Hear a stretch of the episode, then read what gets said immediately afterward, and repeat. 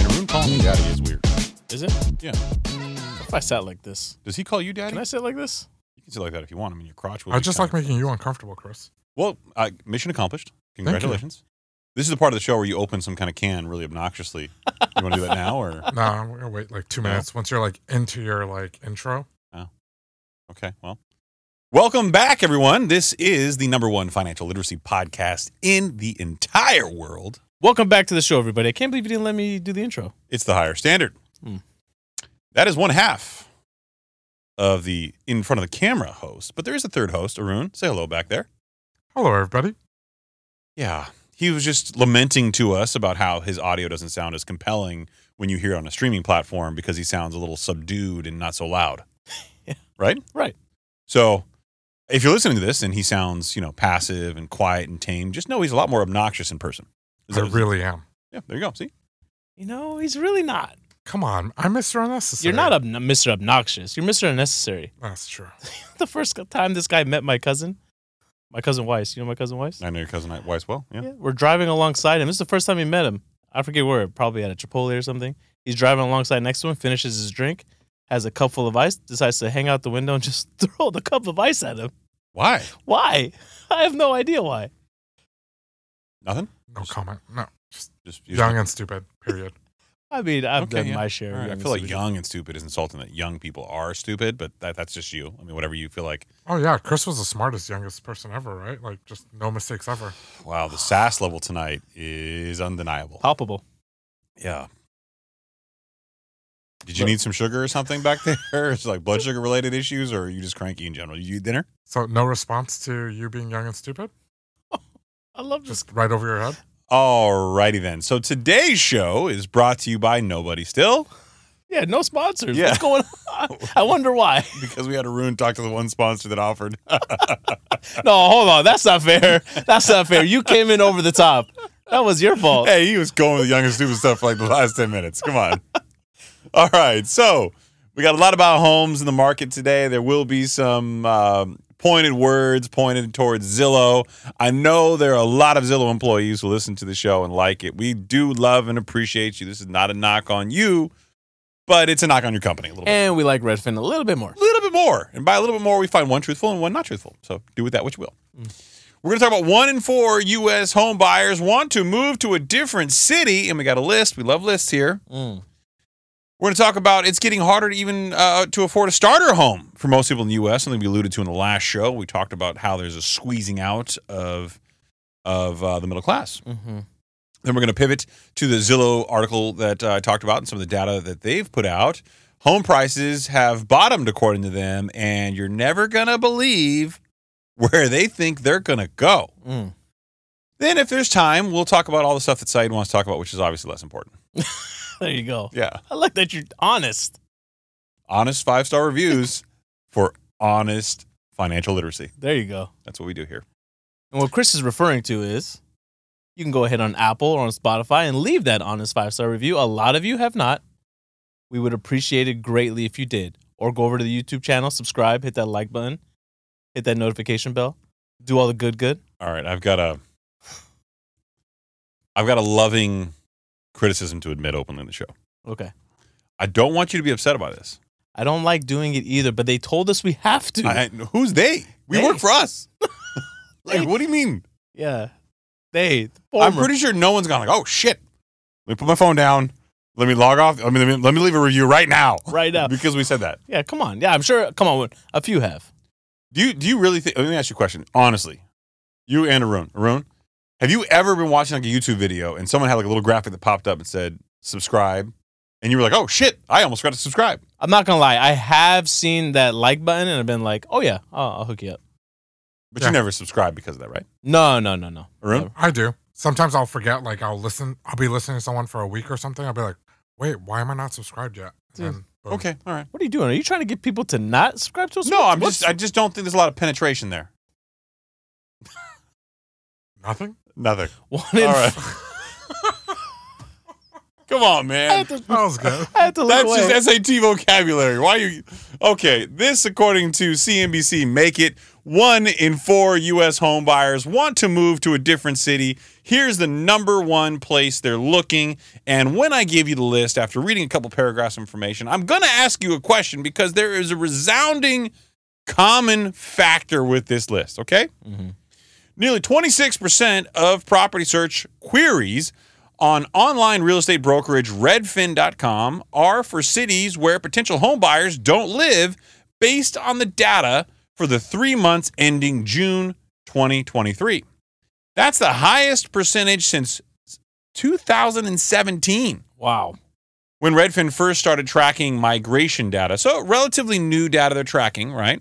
Mhm. Home ownership costs seem to be driving the trend as the majority of home buyers are from cities with some of the highest home prices in the country, such as New York or Los Angeles. Based on an analysis of 100 metro areas, the following 10 cities had the highest net inflow of property searches on Redfin's website.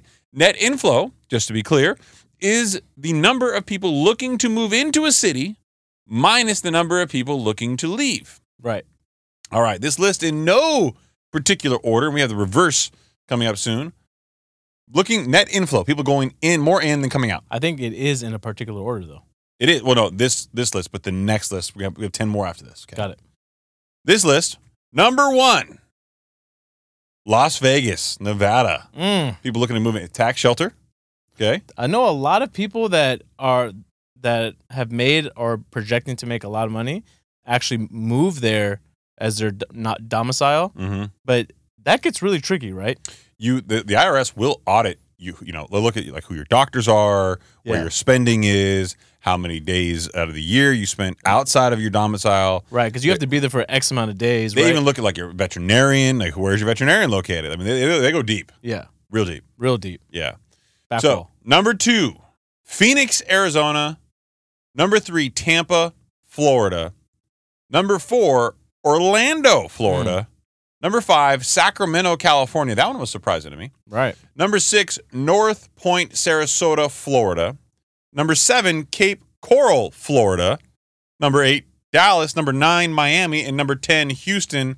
What did you notice out of that top 10 list there, kids? five out of ten were in Florida. Florida dominates the hell out of this list. I did catch that. Dominates the hell out of the They list. caught it right, and uh, if you notice that a lot of them are war- have warmer climates, Mhm. uh, many facing increasing risk of natural disasters. So Yeah. you know what's crazy about this that uh, Phoenix had a 31 day streak of temperatures of 110 degrees. God damn, that broke the record of 18 days. Did you know that? I actually did read that, and I actually read something else that I don't know if it's necessarily true or not, but people were saying that it was so hot in certain areas in Phoenix that people's tail lamps in their cars were melting. I call bullshit, but that that was what the article said. I mean, you would have seen it, right? I mean, you would have seen some pictures. Somebody would have recorded it. Yeah, I mean, and if they were soft and you could like put your finger in them and bend them, I would have been bending everybody's on the way to the grocery store. Doink, doink, doink. I No? mean, he answers the villain question himself. that's not villain. That's just cheeky comedy. Is that a fingerprint in my in my tail light, honey? Yeah, it is. Yeah, it is. Somebody poke it. Why is it mushroom shaped? Right. All right, so here's the next 10 list. I like this one because there's also another visible commonality, which not everyone's going to get. Here are the 10 metros with the largest net outflows of property searches, which measures the number of search queries interested in leaving a metro area minus the number of search inquiries about moving into that same city. So this will have the net outflows. Right. Number one on the list as far as outflows, no shocker, this city is still looking for their Batman, San Francisco. Yeah, it, it is. It is sad what has happened to that city. Number two, kind of surprised me, New York City. Why? Why would it surprise you? They're all leaving to go to Florida. yeah, I mean, clearly, right? I mean, if you're in New York, Florida's the way to go. Mm-hmm. Yeah. I mean, come on, yeah. No, and I got a list that pr- actually proves that. Oh. But I wanted you to finish yours first. Number three, Los Angeles. Los Mm. Angeles. It's g- just getting way too expensive, man. Number four, Washington, D.C. Fifteen thousand seven hundred. Number Wow. five, Chicago. Which, by the way, arguably my favorite U.S. city. Unless you're on the south side. Not so safe there. Not so safe. but I had a great time in Chicago. It's beautiful. My wife loves it. It's Right. very very clean, very nice city. Mhm. I- I- love the, architecture. winters are cold though. Architecture's beautiful. Yeah. that's right. and it's hard to say coming from someone that only experiences two seasons a year, and that's even arguable. Yeah, Right. you, you got one. I got one You got season. summer and summer life. yeah, I, don't, I can't. I can't. I'm not cut out to go live somewhere with four seasons. You're not that guy. I'm not. Yeah. Shoveling snow. You just don't have the body mass for it. You know, Too lean. Right. too lean, too too ripped. Number six, Boston. Number seven, Seattle. Number eight, Hartford, Connecticut. Hmm. Number nine, Denver. Number ten, Detroit. Arun Saeed, what is the commonality? Hmm. What is the commonality? I'm not. I'm not sure. I don't know this one. Some would say, although there's a compelling argument that not all, that certainly the majority of these are Democratic dominated states. Oh, okay. But I have a feeling like that's not the reason why. The the reason has to be that the median sales price for these places are significantly higher than, you know, your national averages. And yet there seems to be more Democrats in these particular states, Yeah. in these cities. So, uh, 9 out of the 10 most popular destinations that first list that Chris gave have lower median sale prices um, than others. And if you look at the median sales price and monthly mortgage payments in comparison, so the median sales price in Las Vegas Mm. which was the number one destination, four hundred and twelve thousand dollars. That's just shy of the national average. The average, the median mortgage payment there, twenty seven hundred dollars. Not bad. Not bad, right? Doable. You can understand why people would need to move there because it's more affordable. Still considerably cheaper than both of your palazzos. Compare that to, we won't even get into San Francisco. San Francisco's median sale price is one point four million. We're talking four hundred. What did I say? Four hundred twelve thousand to one point four million. But So- people are like, home prices don't need to come down. They can keep going up. You're Right. like, really? Come on, man. with with a median monthly mortgage payment of nine thousand two hundred dollars. What are y'all doing out there? They're working for tech companies. Ooh, we're working for tech companies. Yee. dude. And then add in the HOA and that stuff too. Oof. Oh, Actually, I don't think they have a whole lot of HOAs in San Francisco, right? do Oh, they Odin? Odin would would. know. He lived Um, there. Yeah, I have a few friends that own uh, places there, and they all have HOAs of like twelve hundred or more. Yeah, our listener base in Twelve Seattle. hundred? Yep. Jesus. That's a lot. I, mean, I thought two hundred was expensive. Yeah, I know we're over here complaining about. I mean, I bought a house that had no HOA. Don't don't flex No, because you've got a villa and a palazzo. No, and all but- this acreage. I and mean, you're- there's there's an argument to be made why H, HOAs are good too, though. so when they bring the helicopter to your house, do you like take the golf cart to the been- actual you've house? been to my house. It gets a little crammed in there with two other families in. no, I understand. So you use the guest house. No, there's stop. Why are you doing that? Do what? That's you're lying. I'm just asking. With all the that space, like, do you actually do you really just stay in one house, or do you use the other parts of the compound? No, there's it's not a compound. It's a shack. Where you keep your golf carts, or Oh, Jesus. Christ. So Seattle, the median sale price over there, eight hundred twenty-six thousand. Mm. Also understand why people want to get out of there with a median uh, monthly mortgage payment of fifty-four hundred dollars. And Seattle's degraded as far as safety goes too. There's been a lot of Mhm. stuff going on there, which has been kind of questionable since Right. during the pandemic. Frankly, So um, on your list for the, uh, Las Vegas being the number one destination, shocking. the the top origin of people looking to get into Las Vegas is Los Angeles. Okay, this is from Redfin. Um, second top destination was Phoenix. hmm top origin was Seattle. Yeah. People from Seattle looking to come all the way down. Look, we're tired of this rain. I don't think it's the rain anymore in Seattle. I don't thi- think I, I don't could- think that's the, the vibe. I don't, I think don't- that's what it is. But like, I- i- if I was living in Seattle, I couldn't move to Phoenix because I couldn't give up McDreamy. Like that's just part part of who I am Why, now. why do you bait me with this? you know my stance on this shit. What? I'm I'm invested, man. That's it. You you are so happy when you talk about this stupid ass show, which is no longer on the air, by the way. Wait, hold on. It's not. Yes, it is. They're making another season. no, they're not. I think they are. No, they're not. SC Odin, do you know?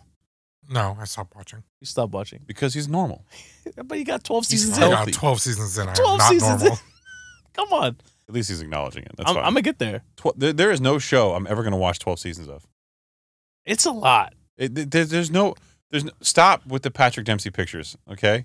Honestly, We're did, not- he didn't get enough credit during he's his a good, heyday. loo- He's a good looking. dude. what do you mean his heyday? This guy's still. He's a race car driver now. Is he really? Oh. He, this guy's the ultimate stud. so look, there you go. No, I'm not hate. Look, I I give credit where it's due. Like, you, you- wish you you, had can- his hair. fuck yeah, yes, he does. no question. Are you kidding me? So you're a Patrick Dempsey guy, and I'm a Paul Walker guy. I'm not going to do it. I'm going to be a better man. You okay? are? I'm trying so hard, Okay. so hard to be a better human right now. Okay. and All right. what bothers me too is ever since you said the Drake thing to people in the office, people literally send me memes of Drake going, "How's Saeed today?" Why? Why are what? It's so How terrible. come you're not screenshotting and sending? them because to I'm me? not giving you the satisfaction. What is your favorite Uh, Drake song? Hotline bling. Hotline Bling. you can't even say it. So, Come on, do the dance, Chris. I don't know the dance. I don't. Yeah, I, don't you do. I don't know how to Yeah, you dance. do. I Yeah. cannot dance to save my ass. yeah. There's there's skills I have, skills I do not have. Dancing is clearly one of them. Right. So, um, the hou- for the housing market, the median sale price of a home in June nationally, the average is four hundred twenty-five thousand dollars. This is up by seven thousand from May, about one point seven percent. And realtors have been all over this, by the way. They're- They're citing the hell out of this. Is like, oh look, home values are going back up, and uh, we're we're gonna get into a specific statistic later on today Mm-hmm. as it pertains to the last three recessions that I think is really really compelling for a lot of the optimism in the economy and will really provide some good perspective. So Right. stay tuned. I'm not gonna tell you where that part of the show is, largely because I don't know yet, right. and because it's gonna keep you a little entrenched in the show. Right. So um, from that top destination list, something that I the last thing I want to make sure that is, is I think is Oh, notable. good. I was hoping you'd stop. is- It's just going on this, a long time. this is really well. uh, This is notable, right? Because it's all it's all from New York. These destinations, the n- the people from New York are trying to move to Tampa. Let's see, Orlando, Northport, uh, Florida, and Miami and Houston. So New York, everyone from New York is trying to get the fuck out. Wow. Why? Eloquent. Very nice. Yeah. Yeah. Why? Because have you been in New York recently? Mm. All right. So I used to go to New York a lot on business, and I hadn't been um, for a number of years, even before the pandemic. And I had to go to a. Remember, I was in the show. We talked about it on the show. I went to the Raymond James conference out Yep, there. Yep. I went to that the year before, and that's when I really noticed it. So every time I'm in New York, I try to make some time to go walk in Central Park. If I can run, great. But generally, if I don't have time, I, don't, I only have one bag, which I typically travel with like one backpack, and that's it. I'll just go. I walked around after the conference was over, and it's it's the conference is in Midtown. I just walked right to the park, Mm-hmm. and there was like no one out. It was visibly like empty in the park. I'd never seen it that empty before, ever Really? and it was just really really weird and then you started seeing like evidence of crime in certain places Oh, the ci- the vibe of the city had changed i remember going there when the skyliner the highline uh, that, that little like old railroad track by Oh, okay. Yeah, um, by the Google building down there had opened up, and there's Equinox over there, and it opened up. There's all these people on the High Line. It was beautiful, and now um, it was it looked empty, man. Last couple times I've been in New York, it's been like that. It's it's been, I mean, it looks busy for like a normal city, but it's a shadow of what New York used to be. I never got to appreciate New York for what it is because um, my wi- I've only actually been there once. What? Yeah, I've only been there once. be- Wow. because the last time I went, I realized uh, quickly realized that if you don't have like money to spend, it's kind of hard to enjoy New York.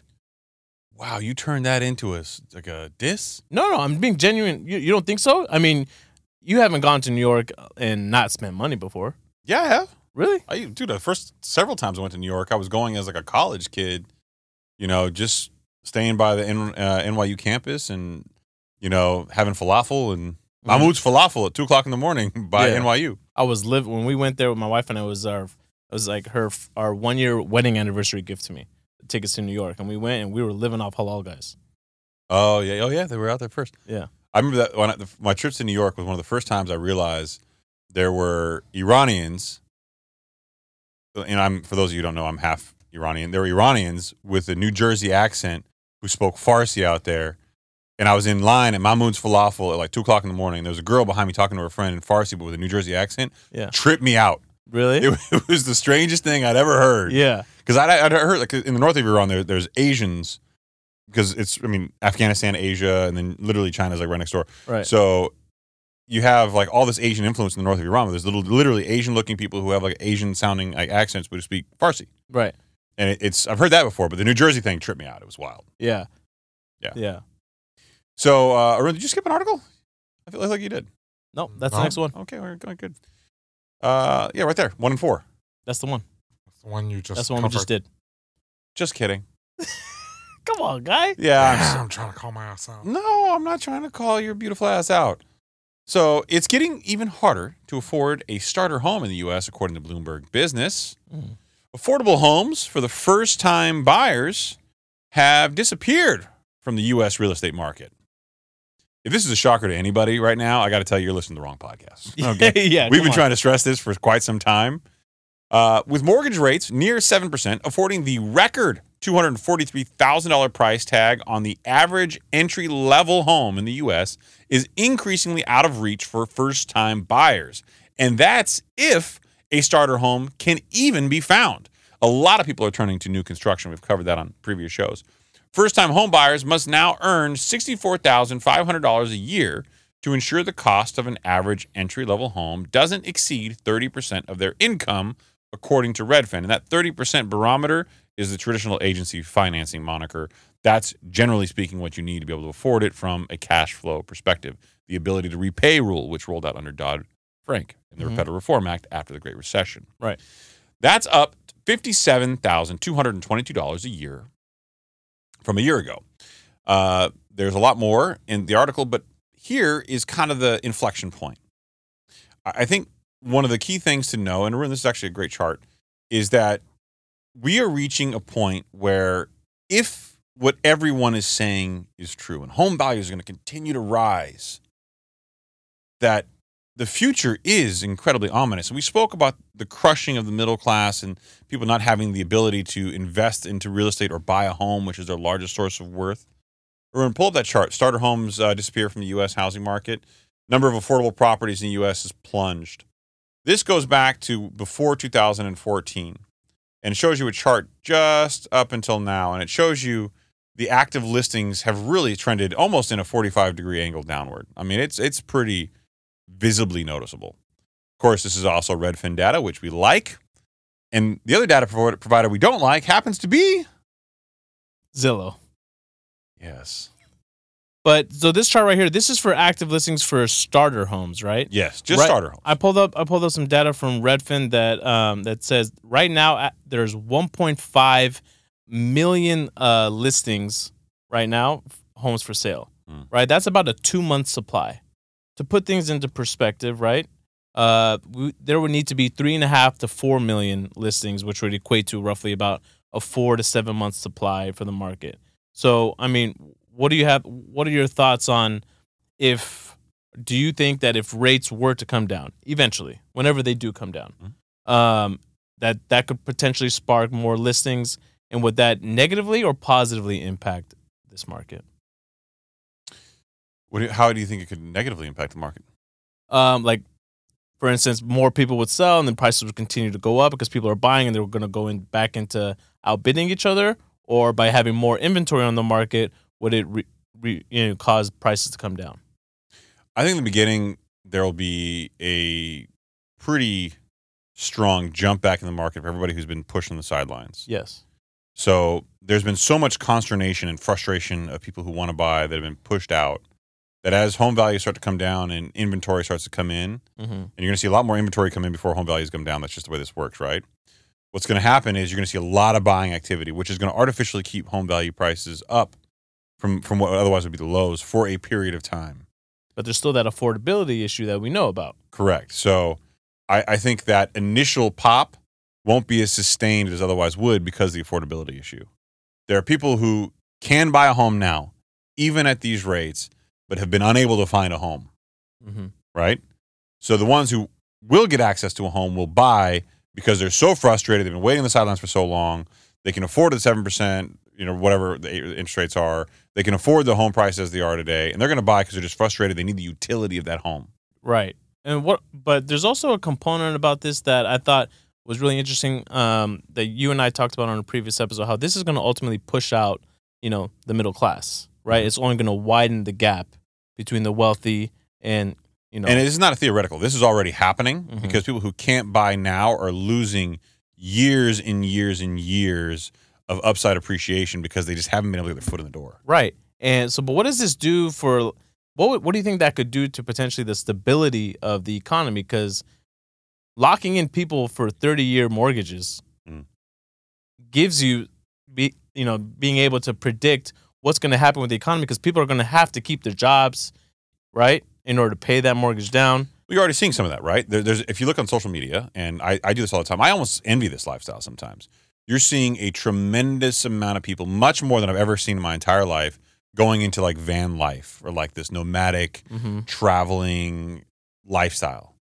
People are building out vans and traveling with no rent. And they're looking for micro mini homes. I, I when I was flying into I think it was Houston, there was a track of mini homes, Mm-hmm. no garage, real small, maybe 500 square foot, and there's like a, just an entire track of these really really small homes all the way across.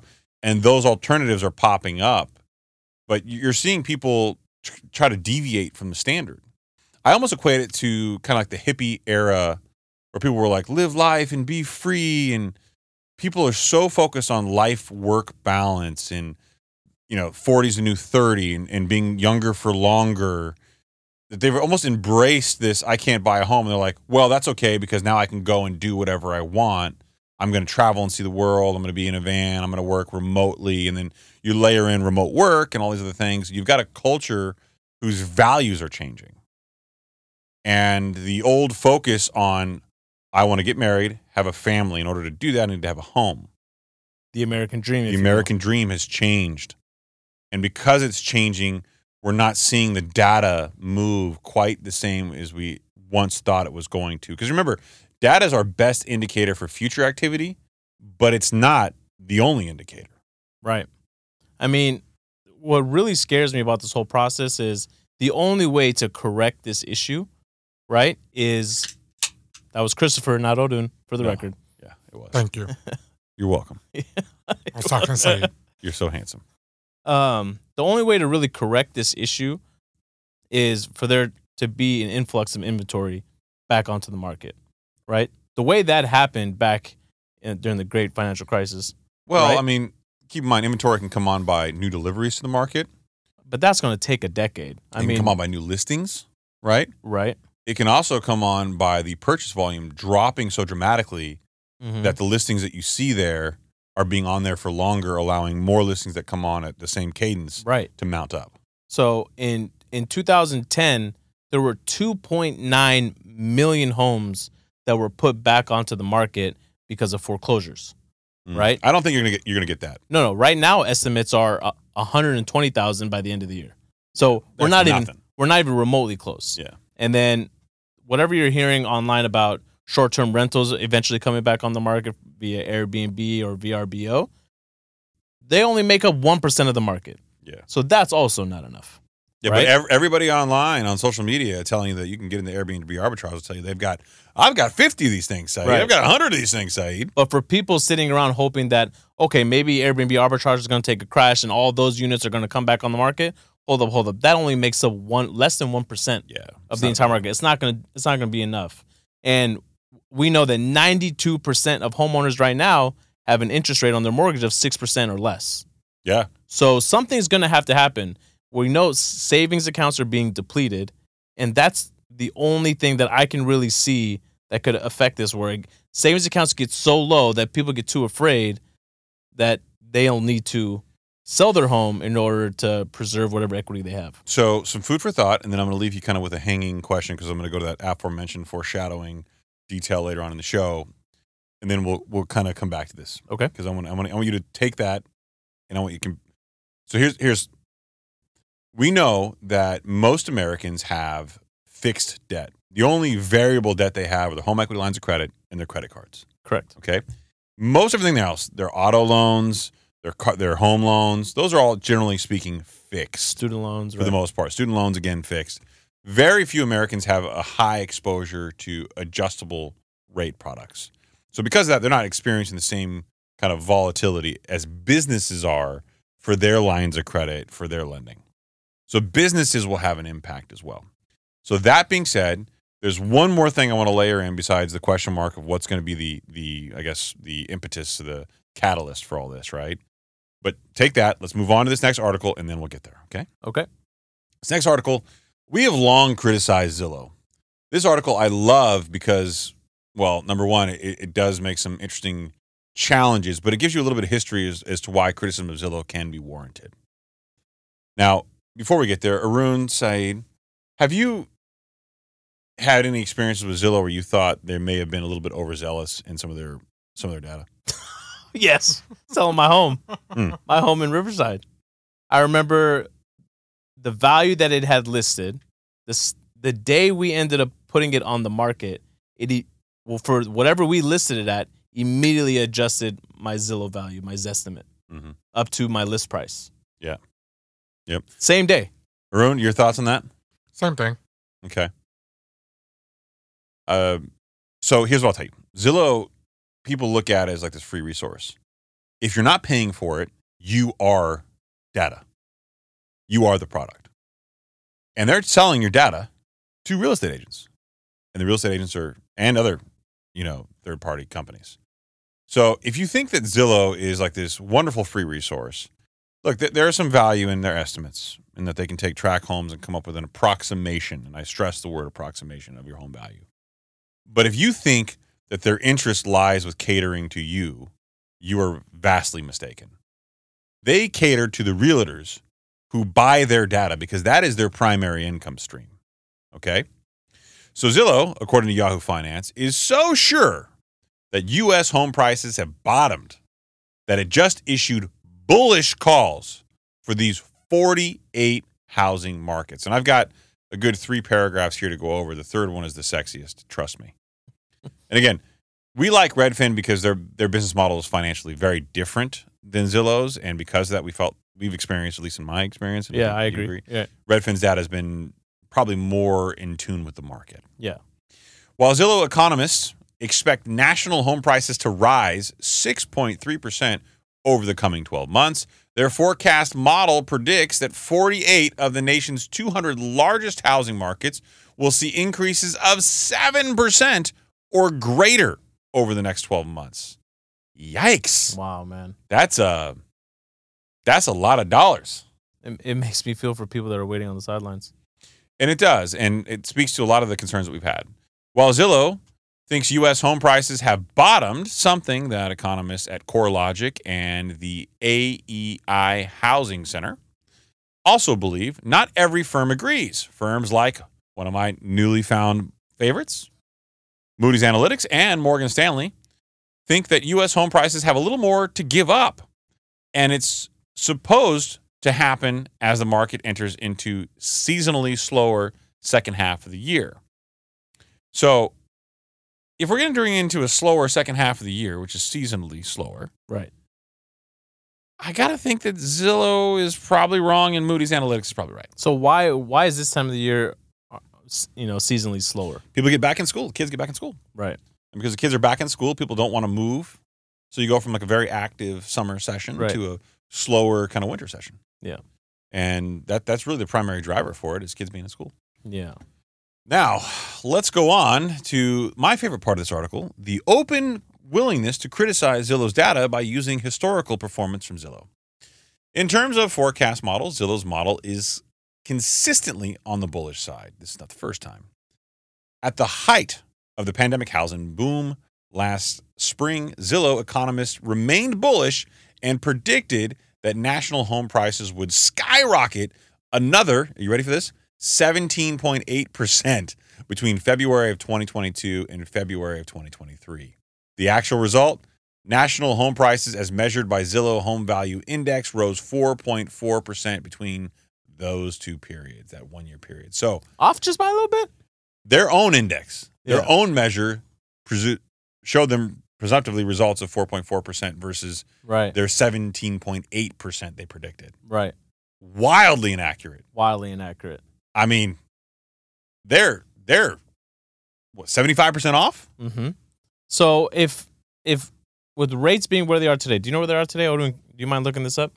Uh, thirty-year fixed rate mortgage. I think I want to say about with good credit score from uh, from uh, Fannie or Freddie is a six point eight percent. Um, if here's an here's an example.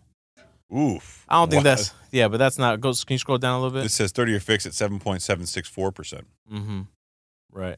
Uh, damn, that's a lot. But if you were to buy a three hundred fifty thousand dollar home, which I understand is less than the median, You were a full point off. Wow. yeah, no, but that's what that's what I had. Can you check uh, Fannie or Freddie? um, in the background while you're looking this up. If you buy a three hundred fifty thousand dollar home with a twenty percent down payment, the monthly payment for principal and interest on that thirty uh, year loan at six point eight percent interest is roughly one thousand eight hundred twenty five dollars. Right. So people are going to be waiting off on the sideline, and, and if if pri- if uh, rates come down, there you go. So Freddie Mac, Oh, Freddie six point Mac eight percent. has their 30 year fixed rate mortgage at 6.81% today. Mm. Okay. You were not wrong. Thank you, I stand corrected. thank you, Odin, for pulling that up. You're welcome. Um, Anything to prove Chris wrong. I thought it was anything to get it up for Saeed. that, that same loan at 6% rate brings the monthly payments down to $1,678. That's a $147 savings. Did you each guys month. have a conversation in the car I don't know about? He came in real saucy today. You know what? I feel like he didn't like you when you asked him to do a solo episode with him. I think him doing a so. I'm pretty sure people listening to the show right now are going, you know what? That'd be really interesting to hear more about Arun's backstory, to hear Right. him go back and forth, a little bit of banter. I think they would I think they would like that. Odin, I think there's a lot of value in that, Arun. Why would It- you be it- offended by that? It wasn't it. That's he wasn't offended by it. But if you do want to see Odun on the show with a one on one with Chris, leave a comment down below on the YouTube channel. Let us know. We're waiting for you to leave a comment. Yeah. yeah, Yeah. It's a- it's a- Yeah, we know you haven't Take done your it yet. time. Yeah, we're waiting. yeah, we know you haven't done it yet. But so that savings of $147 a month equates to $1,700 per year and $50,000 over the lifetime of a loan. So I under, I would understand why people are going to wait for rates to come down a little bit. Um, but I just think that ultimately it's going to cause more bidding wars again. Yeah, it, it probably will in the beginning, and I think that's a short term problem. Mm-hmm. Yeah. I, thi- I think a- as you start getting up, this pent up demand goes away. You can't have this pent up constant demand in perpetuity. There's Mm-hmm. something that's going to have like an inflection point where people are just like, I'm not doing this. And we saw a little bit in the pandemic. People were like, This is fucking nuts. Right. I'm not going to keep trying to get outbid. But I mean, how many lenders out there are going to be pulling back and maybe not wanting to get into this space because they're afraid of people going underwater? Great, great, great detail to add into our continuing list of, of things to talk about here. Ten year Treasury, the two year Treasury yield curve inversion is still pretty significant. You're going to see the Treasury Treasuries push up, and as they push up, you're going to wind up seeing some of that happen. We're in a liquidity tightening cycle where banks are unwilling or unable to push out liquidity into the markets and make loans. It's not a credit tightening cycle yet. But as Said was alluding to, this article, according to Market Watch, U.S. bank lending declines for the second straight week. Powell, Jerome Powell, our, our friend, JP from the hood. Jerome Powell, the FOMC, the head of the FOMC. You cut its head off and two more of those fuckers grow back. Powell says tighter credit will be headwind for the economy. Hmm. And he's not wrong. What he's trying to allude to, and this is a great chart from Fred Data from the Board of Governors of the Federal Reserve System. It shows commercial and industrial loans, all commercial banks, and it shows a pretty in- interesting drop off in in the activity, in Are you lending playing activity. footsie with me? Yeah, I am. Like that? Little doink, doink, doink, doink. I was like, the fuck just happened? Yeah, I touch your toes with my toes. Uh, and for those of you who like foot fetishes, uh, this is not the not really my toes. It's our shoes touched. They kissed, Yeah. not our bare feet. I'm not. I was told I'm allowed to wear bare feet in the show anymore. Yeah. Apparently, the majority of you find my toes unappealing. yeah, you got whipped into shape. Who knew? Yeah, who Yeah. knew? In any event, so clearly banks are not lending as much as they once were. I should say community banks. It turns out that the large government sponsored banks, or the, the GSIBs, I should say, Yeah. Global systematic globally globally systematic important banks. banks. Yeah, I- I- there's so, I many, got you on this one. there's so many acronyms in what we do. It can I- become very. I just- think I think that's why people want to tune into us because they want us to just break this shit down. The important banks, yeah, the that's big it. ones, the big ones, the big ones, yeah, the ones on the corner. the Wells, the Chase, the Cities, the B of A. Yeah, they are actually still lending uh, at a pretty good cadence, probably a little bit more than than than uh, the other ones were before. Mhm. So they're trying to grow their their market share, and as a result, I think net lending is about the same. I was trying to get the, the numbers, but th th- Mhm. these don't really report that well. The best I can tell, you got the the GSIBs lending as much, if not a little bit more than they were, and you have the regional banks lending a little bit less, and the net effect is kind of neutral. But I do think what comes next is a credit tightening cycle where people are going to get real choosy of who they lend to and how. And I think you're already starting to see a lot of M&A activity because banks are pivoting towards huge amounts of profitability. Well, I, we know that the regional banks are pulling back for now. They're just waiting to find out what the Fed ends up doing, where they would decide to call it at, right?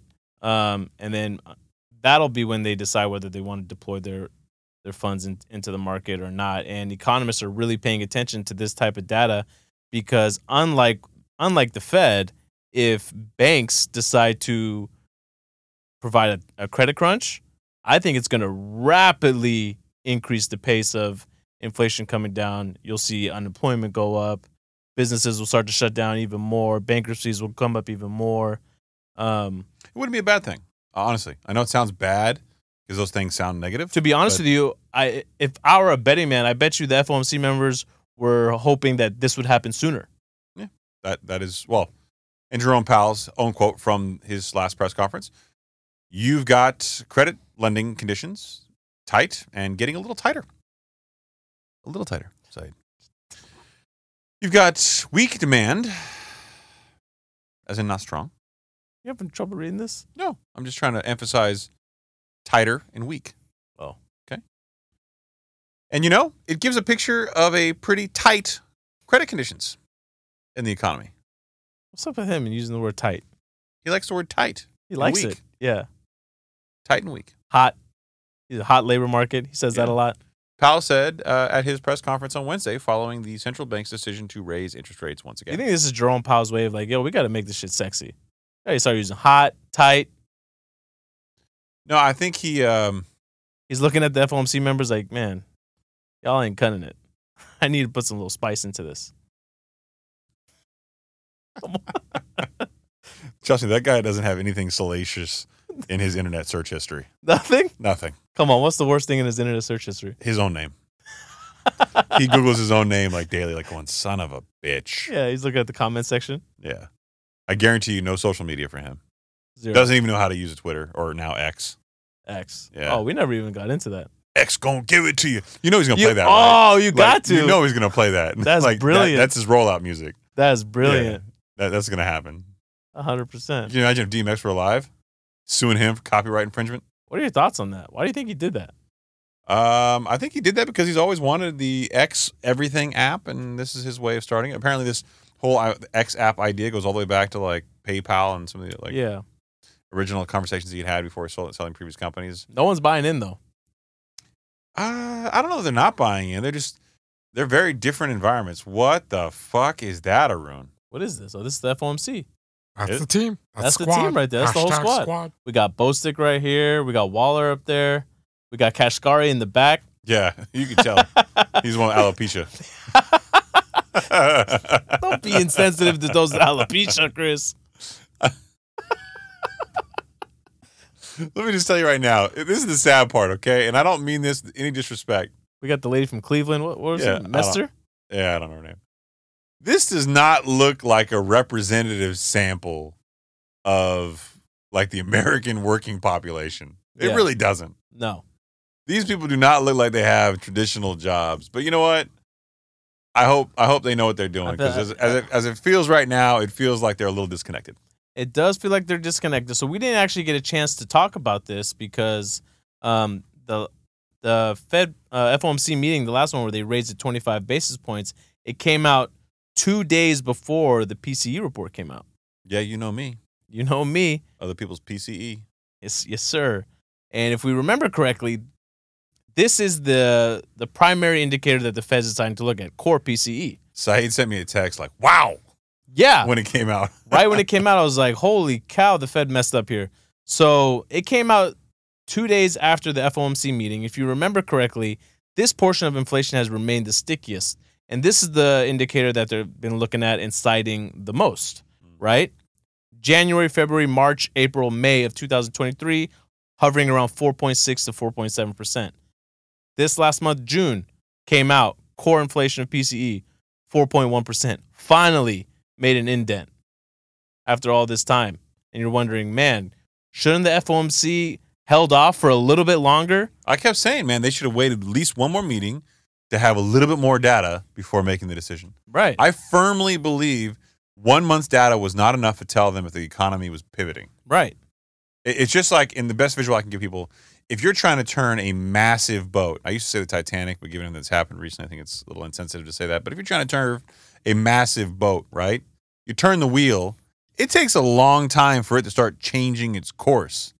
Versus a smaller boat, you turn the wheel, the thing just pivots right. right. You know, so for them to think that they've done all these things to turn the wheel and they're going to keep turning it, it's like, well, don't you want to see if it's heading the right direction first? Right. And yet they seem almost committed to like, we have to turn it this much in order to turn the wheel, but they don't know that to be true. They and them hoping to reach a soft landing. I got some news for you. God damn, your handoff game tonight has been just fucking good. Just rub those fuzzy knuckles. Right there. All right. According to Reuters, clock on Fed's soft landing may already be ticking. And this is the crescendo that I've been alluding to the entire show of the the bigger conversation topic that I wanted to get into. Man, this was such a great article, and some of the, the data that you're going to be citing here in a second is like It's good food for thought, right? great. It's that that mind blowing stuff where you go like, oh shit. Yeah, they're really going to fumble the bag Yeah, here. the bag may have already been fumbled. yeah. Yeah. Arun, do you know the reference to the bag fumbling? No. Wow. Oh, So gotta you pull it never up. you've never fumbled the bag? never fumbled the I bag. think you should Google that real quick. That's that's that's uh, show worthy. That's that's financially important information. Trusted source: UrbanDictionary.com. Yeah, we just have to be very careful when reading it most of the time. No Because- examples.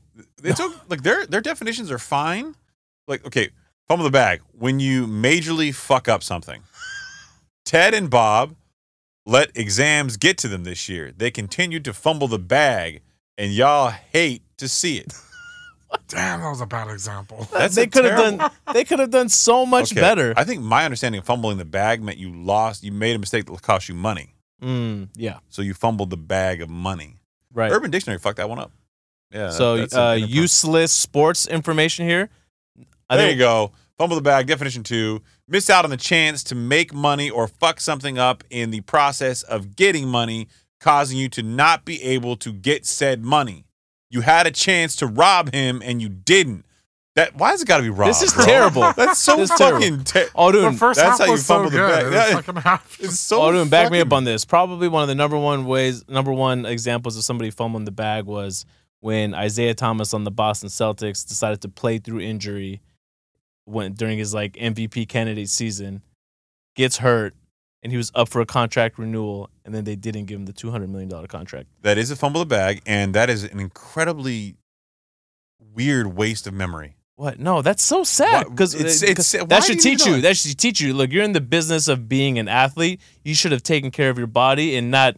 Is it I- uh, Bronny James that had the, the cardiovascular, the heart issue? Yeah, don't. Look, look you, at Chris just. Chris, trying you to knew say that. something about Don't- don't No, be that I- I, guy. just remember it was Don't- Bronny or Bryce. I didn't know which one the name was. Oh, shut up. Ah, God, yes, Bronny. Did he have a Bronny- legit heart heart attack? Uh, we into cardiac arrest. I mean, is that the definition of a heart attack? I think so. Yeah. How does he have a heart attack? He's so healthy. Maybe not. So I'm healthier than Bronny James. Is that what let's, we're saying? let's not push limits. Hold on. Hey, let- he had a let's- cardiac arrest. I didn't. Yeah, but you don't know what they're making him do. It was hot in the gym, probably. What do you mean? Come on. I'm pretty sure we would all had cardiac arrest if we were doing half the shit that kid was doing. What is Le- LeBron James? God, can you imagine being LeBron James getting that phone call? God, that's terrifying. I think anybody getting that phone call would be terrified. No, I'm just saying Le- LeBron's that's LeBron's son. Think about it, like all the money in the world, like all that goes out the window. So in your mind, if you were wealthy, you shouldn't have those things happen to you. Just to be clear. No, I'm just saying, like if you're LeBron James, like even that should show you, like he probably feels invincible at times, on top of the world. Wow. So because you have money, you feel invincible. I'm at sure times. at times, yeah. I mean, this this guy's best of the best, arguably the best. This is why we can't have nice things. Okay. we got nice things.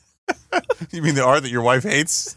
Take that bag of shit down, she said. Yeah, go ahead and leave us another comment if you don't like this I piece love, of art. love that piece of art. It's All right, great. so do I. All right, so from Reuters, the clock on the Fed soft landing may already be ticking, as I mentioned earlier. But in the quest for a soft landing where inflation falls without a recession or a big job loss, the other half of the conversation of when to cut rates and lighten the pressure on households and business will be just as important as perhaps even harder to get right. And in the three recessions prior to the coronavirus pandemic, which, if you've listened to the show, you know we call bullshit. That is not a true pandemic, or sorry, sorry, that is not a true recession.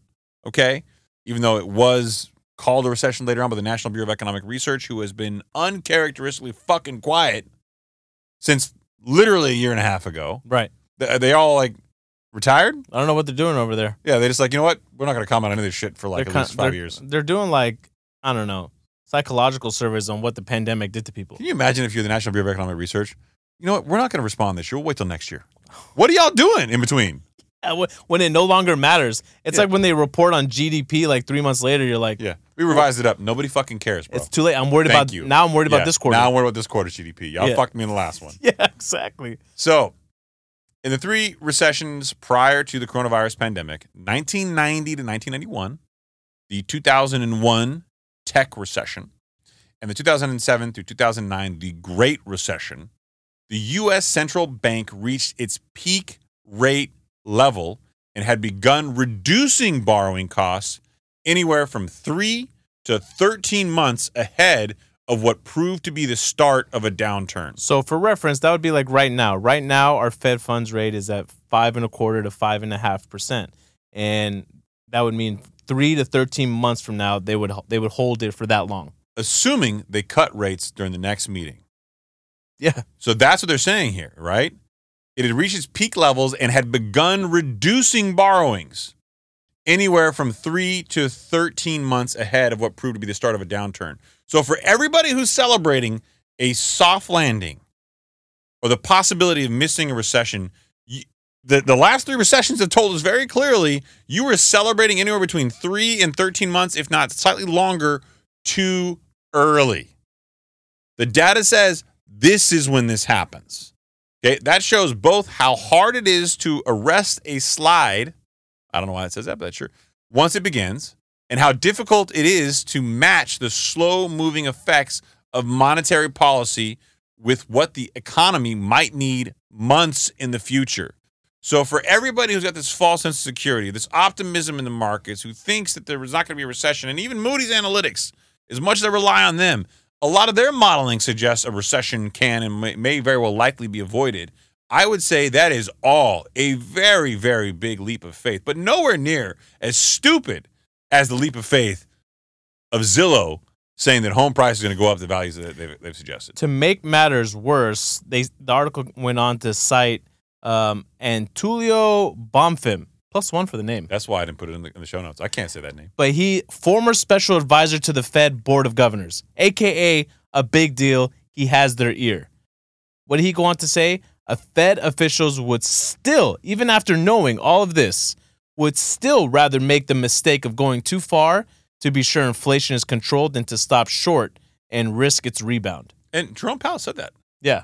We'd rather go too far and risk a recession than not go far enough. because we talked about it, I believe, uh, two episodes ago. Mhm. By the time this episode airs, that they don't want to have what happened in the 1970s happen all over again, right? Where there's a, a resurgence in inflation, making it ultimately that much more difficult, way more difficult to tame it, But it wasn't the 70s. It happened in the early 80s as well. right? The double dip. The double dip. Doink, doink. Doink, doink. What, what was what this? the hell, Chris? Double dip. you can't, you can't just do that. and Expect me to I let just, it go. I just coined my own my own Wait. phrase. this, this is double dip now. Double dip, baby. double dipping. No? no. what does that mean to you? No. Double dipping? Double dip chips. Double dipping chips. You What? are you are that guy too. We've been on restaurants and I've seen you double dip. I don't appreciate that. I don't double dip chips. You double dip chips. I do no such thing. I see all the time. First of all, I don't eat chips. That's a lie. I just drink the salsa. okay? I'm fit. Yeah, you've been what have you been what have you been doing now in the office? What have you been eating? Uh, I mean, normally? Yeah. if I go down, well, if I if I don't bring my own food, which is usually the case, I'll go down to the sushi place and I'll get like five pieces of sashimi and some uh, sushi rice. Mm. It's kind of my go-to. Five pieces. Is that enough protein? Eh, it's about five five ounces, Oh really? yeah, which is not ideal, but you know it's enough to get me through. Now, keep in mind, I need like three of those throughout the day to meet my protein status. Okay, Oh here we go. Oh, this also from Urban Dictionary. Double dip. I don't know if I can read this. I uh, got I, Do we have time to proofread this? Uh, Nothing bad. I already read it. Ah, okay. Double I'm not- dip. It is considered an offense in many households and many parties. Not all. Okay, so that's good. That's good to know. Yeah. All right. You want me to read the example? Yeah, it's all funny. Seinfeld. Okay. Seinfeld. You a Seinfeld guy? Oh, big time. Never Really? watched. Never watched it while it was actually airing, Mm-hmm. but after they stopped airing, I watched. Uh, you know, every time it was rerun on, Mhm. I never watched it like in order or like all the seasons or anything. But I, you know, I've seen it. Yeah, from time to time. Okay. yeah, big fan. I, I learned to appreciate it later. Yeah, me too. Yeah. Uh, party goer, what are you doing? George, what? Party goer, did did you just double dip that chip? George, excuse me? Party goer, you double dipped the chip. George, double dipped? Well, what are you talking about? Party goer, you dip you dipped the chip, you took a bite and you dipped again. George, so? Party goer, that's like putting your whole mouth right in the dip. Look, from now on when you take a chip, just take one dip and end it. I mean, I felt like we could have done without reading that example. What do you think? Yeah, I don't know why you read it.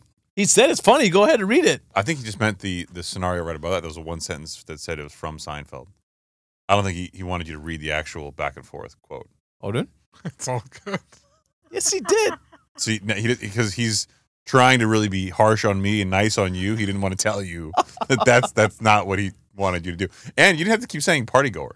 really? You could have just read the dialogue. We would have gotten who was I speaking. don't, I don't think you would have gotten it. you ever read stories to kids before? No. No. That's all was job. No, that's one of my favorite things to do. you just don't ever do it. No, I, right now with Adam, we he's on chapter books. And I actually, he's at a point now where I sit with him while he reads the books. Oh, okay. Yeah. All right. Well, He's a really good reader. as you should be, Why? because your wife's doing it, not you. I'm doing it. Yeah, that's not true. You're right. I'm over here. Yeah. Slave Just working away. aban- Abandoning those kids. daddy, remember you when you used to be my daddy? Yeah. That man. was fun. Yeah. Yeah. Well, yeah, we can go into more articles that Saeed put up. Who cares? No, I already incorporated all mine into the show. I know. Mhm. I was just ending on a spiteful note. On a spiteful note. You ready for vacation, brother? I am not ready for vacation. Where you taking the kids and the wife? We're going to Hawaii. Hawaii. This was planned about a year ago. Last time we were going to the same the same place we went to last time. Mm. Uh, two places down from the fancy resort you stayed at, so we're like the forgotten child, but What still island? nice. What island are you staying on? Oahu. Oh. Yeah. Like two resorts down from Olani. Aulani. Aulani, is that how you say it? I don't know. Hey, Didn't you go there? Yeah. Oh, okay. I With the wife. was like, did I confuse that with somebody I else? think, I think I walked past your hotel. It's yeah. It's a really weird area that, that side of the island. Is it? Yeah. I mean compared to I guess like Waikiki, everything else. It's a little My different. kids, uh, it spoiled my kids though because Yeah, it it's has beautiful. it's got a little lagoon, and now they they don't want to go to a beach that doesn't have a lagoon. I'm like, what is this? Yeah, Lagoon's nice. Yeah. Yeah. Beautiful. So I'm excited. I'm excited to spend some time with them. They specifically asked me to not work on the podcast while I'm on vacation. Well, it's gonna be sad when you break their hearts. you know, duty calls. Yeah, You know, not all heroes wear capes. yeah. Yeah. So for one of the episodes, Odun's gonna have to step in. I was hoping that he would. Arun, did you want to do that, or you just you still Let's gonna do be- it. Is that your official commitment? Yep, let's do it. I Done. made it. I'm We, taking made, we made him commit on the show live. You heard it, here, everyone. He's doing a show, and if you don't hear it, it's because we killed each other before it aired, yeah, exactly. which may happen. Fucking kill you. Well, we need comments, remember? That was the deal. We need a few comments on this YouTube. yeah, leave us a couple comments down below, Logan. We know you'll be first. Yeah, he So- will. We'll, we'll be. We appreciate you always supporting the show. Uh yeah. I'm gonna let you guys continue to beg for comments because I don't need to do that anymore. Why? I've risen above it. You have? because I know that us doing this, no one actually does it. like your whole like, subscribe, leave an honest five star review. I mean, we got You an used, honest. you used to be on board with that. No more. I know huh? I was, but then I think I think we've hit that point where now we've got to we need we need to get some tchotchkes. Some what? Tchotchkes. What are those? I have no We need idea. to find a way to incorporate giving away a gift for a lucky winner. should they leave leave review? Ah, Like We need the, to motivate properly. the mind Motivate. pump way. The mind pump way. Pay homage to our mentors. Hmm. All right, we'll brainstorm. Okay. Well, You got any ideas that you thought of? Lots. Take you've them already out to thought dinner. about this? Huh? Take them out to dinner. Yeah, you're We're all gonna take three everybody of out to us. dinner. All three of us, bro. Who's buying? You, Black what do card. you mean? you, bro. Wait, what Black do we- You got the black card. You live in a Black card. palazzo. You got the Black black card. You have a driveway. You have You have three. a Tesla. yeah. No, I had a Tesla. The You have- battery, the battery have a broke Tesla. today. You have five cars. Yeah. Okay, there's only one. With of two them in more on the garage. way. With two more on the way. That's not true. You don't know how to do the math. Okay. okay, I have three plus two more on the way. That's five. Damn, I took a guess. Really? Yeah. Oh, Good for you. Thank you. I'm proud of you. I'm proud of you. Wait, you only have three right now? Technically, I only have two right now. No, the Beamer.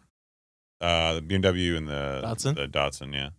So Two show cars. Tesla, Beamer, the Jeep. Datsun, Oh, and the Rivian. Jeep, Rivian. Tesla. You got the Rivian. That- Yeah, the Rivian. I mean, Rivian gets delivered in October. You excited for that? You've been waiting a long time. I might not. I might not take delivery. I, I got to figure something out. Mm. I have the Hummer coming at the same time, and uh, whichever one gets here first, that's the one I'm taking. Winner. Winner, winner, chicken dinner. All right. All right, call it, boys. Odin, you got anything else? Nope, we good. Have a safe trip, brother. What he's trying to say is, we are good, and you should travel safe. His close friend. well done. Good night, everybody. Bye.